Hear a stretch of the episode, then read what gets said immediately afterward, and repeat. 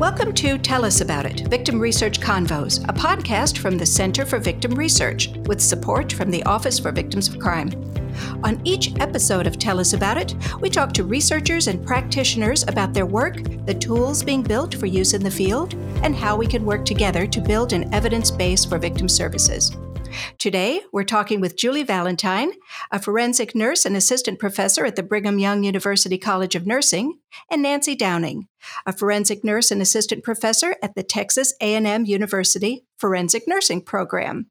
Julie and Nancy, welcome. And can I ask you to introduce yourselves, including your role with the International Association of Forensic Nurses? Yes, um, I'm Julie Valentine.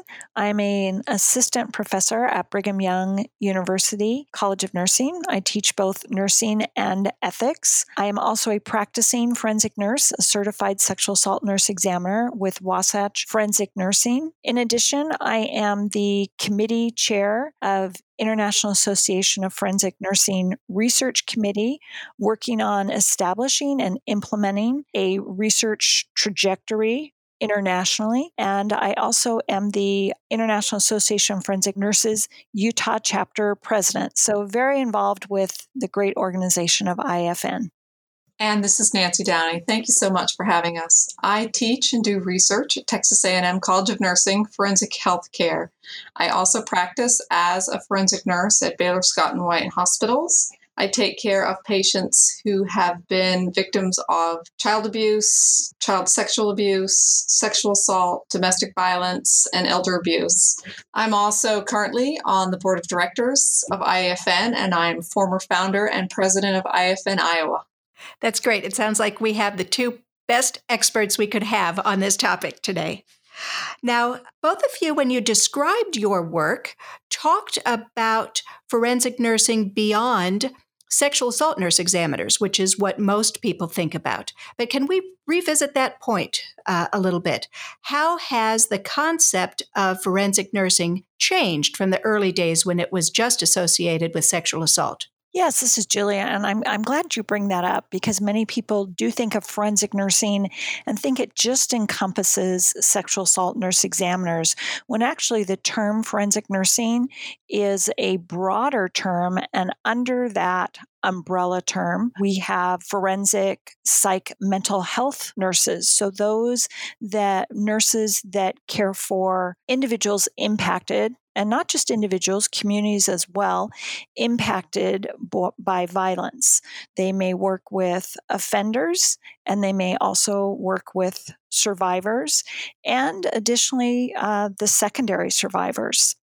Uh, we also have uh, forensic nursing nurses that specialize in caring for child abuse uh, victims, whether that be sexual assault or other forms of child abuse. We have forensic nurses that specifically work with elders, so focus more on elder abuse issues and the identification of elder abuse. Uh, we have forensic nurses that work within the uh, prison system. We have forensic nurses that f- focus more working with the uh, criminal justice system, such as uh, nurse attorneys. So the term forensic nursing is quite broad because of the background and education of forensic nurses with uh, increased education on trauma and the impact of trauma on individuals. We also have forensic nurses that respond to communities or where there are uh, natural disasters because they are uh, have expertise in identifying trauma and injuries, caring for those injuries, but also the mental health impact of the trauma. That's really a key part of forensic nursing is helping individuals that have been impacted by violence helping them start to heal. So it's very broad spectrum now, Nancy, IAFN has recently reinvigorated its focus on research. So, as a board member, what can you tell us about what prompted that focus? Sure. I think most of it is really just this natural progression of our profession. We are a relatively young specialty, although there have been people practicing taking care of patients who've been impacted by sexual violence for decades and really centuries if you look back on it. It didn't become an official identity or official professional role until the 1990s. IFN was begun when a group of people who realized they were providing this specialty care came together in 1992 and founded IAFN. So, since then, as we have grown enormously, there are now SANE programs, sexual assault nurse examiner programs, in every state of the United States and in several international countries as well. It's really become the gold standard of care for patients who've been impacted by violence. So, I think part of it is just this natural progression that we're maturing as a profession and we need to make sure that we are the people who are in control of generating the evidence base to support what we do.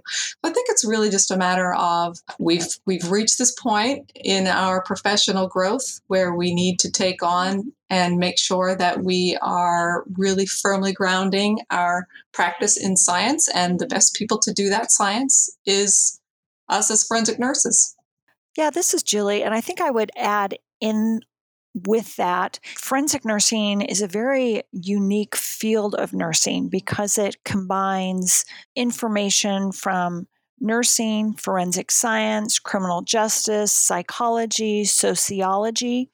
So we found that we have gained a lot of uh, knowledge and science about our profession from other disciplines. For example, Dr. Rebecca Campbell at Michigan State University has done a lot of work with forensic nurses and uh, caring for victims following sexual violence that has really elevated our profession and grown our science. So we have had a number of other disciplines add to the science of forensic nursing. We are now trying to also enhance forensic nurse researchers and their role in working with these other disciplines as well. That's great. Um, Nancy, what steps did IFN take to map out a strategy to promote and incorporate research? As you said, this is part of an evolution. So now, how did they? How did IAFN come up with a plan? Sure. So it was actually a very exciting process. Our uh, chief executive officer, Jennifer Pierce Weeks, decided to devote really an entire board retreat to this last year. And so she brought in a consultant. And this consultant, who is also a nurse researcher, helped us really spend an entire day mapping out a research agenda.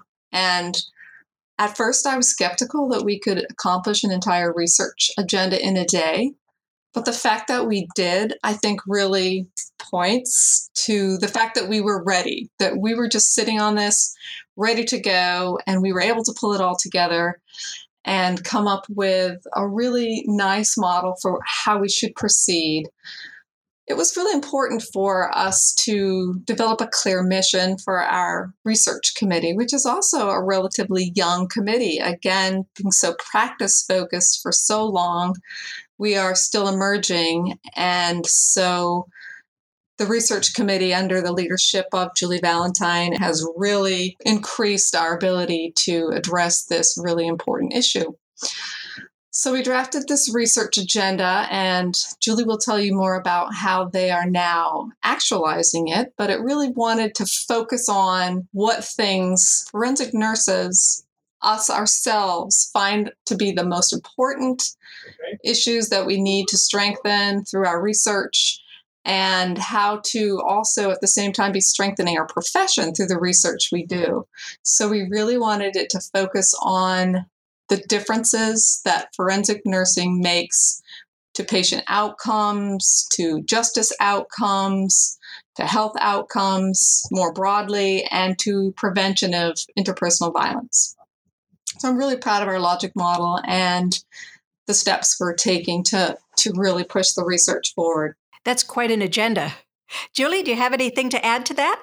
Well, I would add that we are working hard to accomplish this agenda. Uh, we have outlined some very specific tasks, um, some of which we have met or in the process of meeting. Uh, one of the goals, both for short term um, and medium, which affects long term goals, is to increase resources for IFN members to be more engaged in research. And so we launched a grant within IFN, grant total of $15,000. So for some smaller grants, and we received eight applications, excellent applications. So we're in the process right now of reviewing those to award those grants that are will be specifically focused on exactly the outcomes that Dr. Downing talked about that will be focused on looking at the role of forensic nurses in improving health outcomes, criminal justice system outcomes, forensic science outcomes, uh, with ultimate goal to improve patient care and also the prevention of violence. So we've done the grants. We also, one of the goals has been to increase utilization of research by IFN members. And so we have launched right now, it's two webinars per year uh, so, those are two big goals that we've been working on and have been successful in implementing, again, with the long range goal of improving patient outcomes. That's great. So you've got two different ways to really engage your members in research. Either they could apply for a grant and start doing the research themselves, or if they're not quite ready, they can uh, be learning about research and how to from these webinars that you're putting on. I know that IFN also has a journal. Um, how does that play in? And I was just, this is Julie, and I was just going to jump in and add that as well. So, uh, in the webinars, we are working with uh, the Journal of Forensic Nursing to spotlight uh, researchers that have published in the journal, again, to increase the utilization of those research findings, those items published in the journal, and apply those to practice. Uh, an additional item is our annual international conference, which will take place in September of 2019. Uh, there will be a research tract. So these the research tract will be shorter sessions, 30 minute sessions, where practicing forensic nurses can attend these shorter research sessions to learn about the research and uh, the practical applications of what it means to them and their care of patients. So we're really excited about launching that as well this fall. Yeah, and I would add to that some of the other activities that we have done, and I know that Julie has also done some of this, is that at the IFN international conferences, we both really like to present there. And I think part of our passion in presenting is to really make research sound exciting and feasible and to demystify it somewhat. Because I think part of our challenge has been to help forensic nurses feel a little less intimidated by research and that it really is just a fancy word for evidence based practice of what you do in demonstrating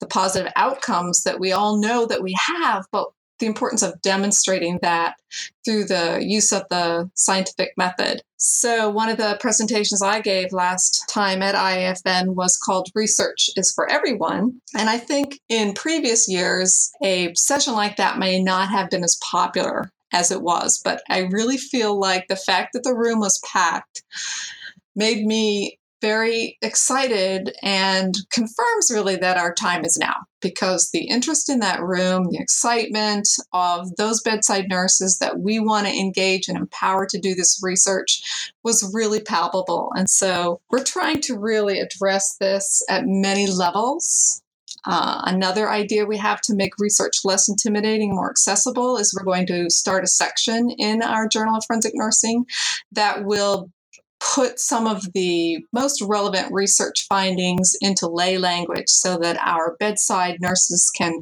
implement some of the research into practice and make it really real and accessible to them. So, intimidation has been one of the challenges um, where just research just sounds foreign or like something that's outside of someone's daily career career track or career activities What are some of the pra- other practical challenges that can come into play that might keep a bedside nurse from engaging in research? Right. I, um, that is so important. I think just that image of what research is. But again, I have so many more reasons to be hopeful and excited about where we are right now. So, again, I think when I approached clinical forensic nurses about engaging with me in a research uh, partnership, there was a lot more hesitation. And now I'm sensing more excitement.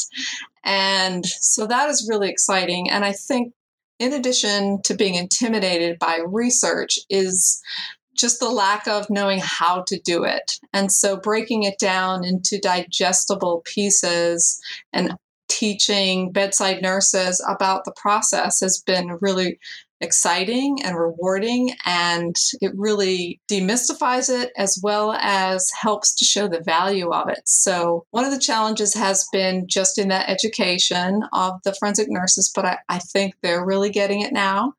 Some of the other challenges we have are some of the more practical pieces such as how do you file an IRB application and um, how do you work up a data management plan? How do you make a collaborative agreement with an institution?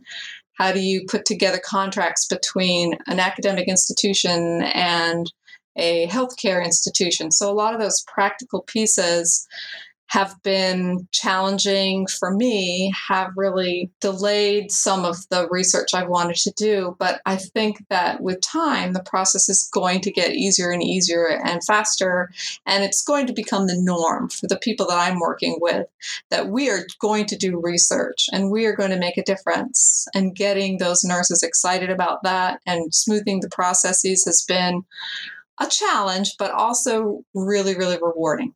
Well, I'm excited about it. This is Julie. Just want to jump in there a little bit more on challenges. Um, and we could talk lots about challenges, but a couple of other things that I think have historically been challenges, and exactly what um, Nancy talked about is helping the practicing nurses say, well, what, what does this mean to me? And uh, the Journal of Forensic Nursing has a section every article has to address implications on practice within every article. And I think that that is very useful in making that make sense.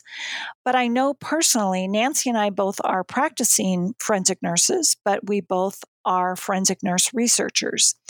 And I think that's very helpful because we're not sitting in ivory towers saying, doing research, but not having our pulse on what is actually happening because we're still seeing patients. We still can connect what is going on in the practical side of caring for patients and how does that direct our research? And it's cyclical. Then how does the research help inform our practice? So i think that's important. When we talk about challenges we have to always talk about the money too, right?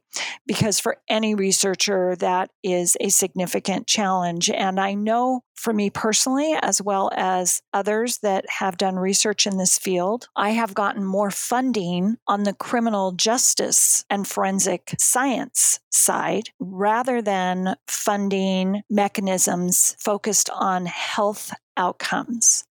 We're hoping that that changes in the past, there really has not been a large amount of funding directed to how does violence impact people's health.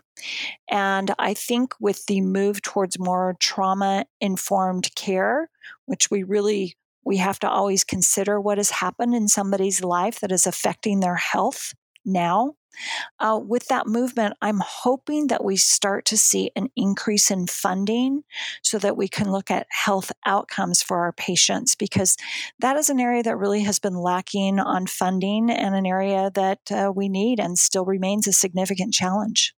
Yeah, this is Nancy. I would agree with that. Another area of funding that has been more prevalent right now have been really related to programmatic issues. So, several places in the United States were awarded uh, HRSA grants, and those were workforce grants to increase the sexual assault nurse examiner workforce. And so, we have one of those here at Texas A&M.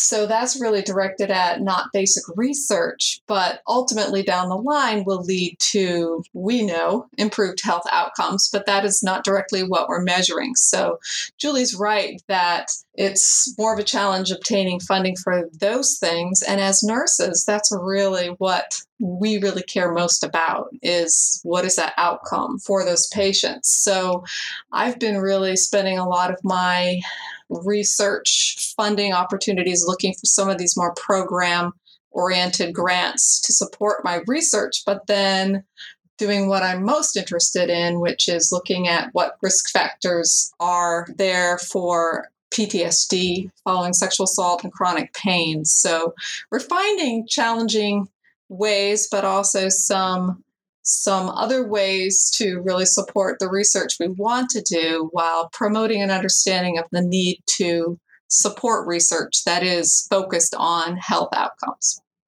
So it sounds like funding is both a challenge and an opportunity, depending on uh, which area is paying attention to forensic nursing at the time. Exactly, yes. Absolutely. What about the challenge of time? I know that time can be a real barrier to practitioners in other fields. And I would think that with forensic nursing, where uh, so often you're not really in charge of your workload or your daily schedule because it could be interrupted at any point by um, an emergency. How do uh, how does the practitioner, how does the bedside nurse carve out time for research? Yeah, this is Nancy. I do think that is another one of the reasons why we're not seeing more research in this domain being done by forensic nurses is because we are very busy people. And most forensic nurses have another full time job in addition to taking call as a forensic nurse. And those that do do it full time, the coordinators most of the time, are also exceedingly busy and juggling many, many different challenges. So there are very, very few doctorally prepared forensic nurses, and we need to grow that as well. So, one of the challenges is growing more researchers. But that also points to the importance of including the bedside nurses, the bedside forensic nurses in what we do because it really is about all of us. And I'm trying to make to help people see that you don't need to have a PhD or DNP or even a master's degree to, to really make a difference in this domain. And we can partner together and do this research and make it meaningful and focus on the outcomes that we really think are important. But we also, at the same time, want to grow more forensic nursing researchers. I just want to really quickly add in there on the um, making it meaningful for the bedside nurses and the issue of time. Sometimes the nurses are asked to do additional work and not compensated. And uh, we we really can't have that. You know, there's many areas of the country where a forensic nurse just gets paid per case. So if she sees a patient, if uh, he or she is on call, they do not receive payment. Uh, they may not receive payment for the continuing education, which involves learning about research and applying the research. So I think the payment structure for forensic nursing is one thing that needs to be examined to help us utilize research more. And the forensic nursing team that I'm employed with, Wasatch Forensic Nurses, we have a research journal article every month that's an like an online uh, discussion and every nurse is responsible to read that article and then post comments regarding the article. Now, it's an expectation, but at the end of the year, there is a bonus system based upon how many uh, we have educational meetings every month, how many meetings they attended, how many times did they respond to the journal article. And so they actually end up getting compensated for that very important time of increasing their education and looking at the research. What a fabulous idea a sort of a journal club with incentives and bonuses built in uh, to promote participation. I hope a lot of fields pick that up, and I hope a lot of other uh, chapters of forensic nurses pick up that idea. Yeah, I love that idea. I'll try to start that here. So, with all of this uh, research bubbling up now and this new attention and willingness to engage on the part of the nurses themselves, where do you see this area of research going? What are the really compelling research questions that you see on the horizon? Sure. So there's just so much to do, and I know Julie can can also agree that there's so much to do, and there's so little time, and so few of us to do it. Um, and we talked about the challenges of having that time and that energy. Really, I think we are most invested in wanting to see what we can do to demonstrate improved health outcomes. So sometimes that involves advocating and for policy changes and even legislative changes that will support funding opportunities for that kind of research. We know as researchers that obtaining funding for basic research through the National Institutes of Health, for example, is much more challenging funding than some of the justice grants or the programmatic grants. So sometimes it, it comes down to advocacy. I think that um, we really need to push that forward. And so I think that demonstrating our impact through the projects that we're doing is going to generate more op- funding opportunities, compelling research questions. There are just there are just so many. I can think of I think I do think of uh, ideas every day. Ideas, I have a plenty time and a research team. Those those are the other things that I lack. We need research assistants and it's a sort of a chicken and egg kind of thing because you need the grants to fund the research assistants but you also need the research assistants to generate those preliminary data to obtain the, the more competitive grants so there's so much for us to do and i'm sure Julie, you want to weigh in on where you feel like this research is going? Yeah. So uh, when when people are in school learning about research, they always say, "Well, look at the literature and identify gaps in the literature because that's a research need." The area we work in, it's not gaps; it's Grand Canyons. We have a massive amount of research that needs to be done, and the huge limitations are time.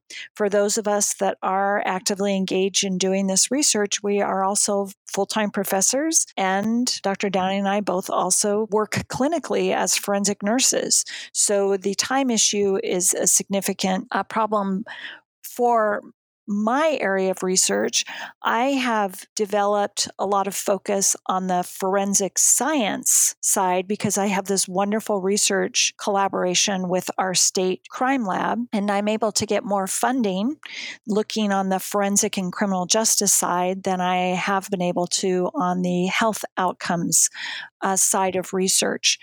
But when we look at just, for example, the forensic science, there has been a massive improvements in DNA analysis techniques. I mean, now we need, uh, you know, we can develop DNA profile from epithelial cells. Just a couple of weeks ago, I did a webinar about evidence collection in groping sexual assault cases, so evidence from touch DNA. We have this growth in technology on the forensic science aspect, but really have not looked at so what does that mean in practice?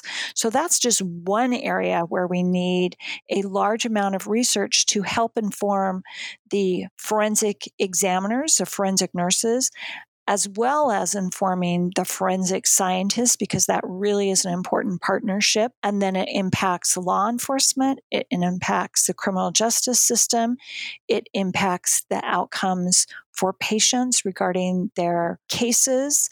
Um, and we also need to pull in the victim advocates as part of this also because they help provide education um, for the patients. So, uh, yes, a large amount um, within all the different varieties that impact forensic nursing. So, forensic science, healthcare, criminal justice, and nursing care, with the bottom line of how does this improve patient outcomes? Well, this has been a wonderful opportunity to think about merging research and practice in a way that, as you just said, really gets us at patient outcomes, at victim recovery, uh, from all types of forms of abuse where forensic nursing could play a role. Thank you both so much for sharing your work and your vision for where IAFN and the field is going today. Thank you so much for having us. Well, thank you for having us.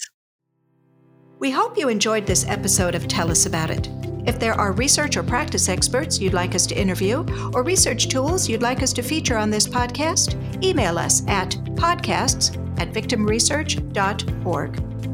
Tell Us About It is a production of the Center for Victim Research, funded by the Office for Victims of Crime's Vision 21 initiative through Cooperative Agreement number 2016 XV K006. The Office for Victims of Crime is part of the U.S. Department of Justice's Office of Justice Programs. However, the points of view and opinions discussed on this podcast are those of the host and expert contributors and do not necessarily represent the official position or policies of the U.S. Department of Justice.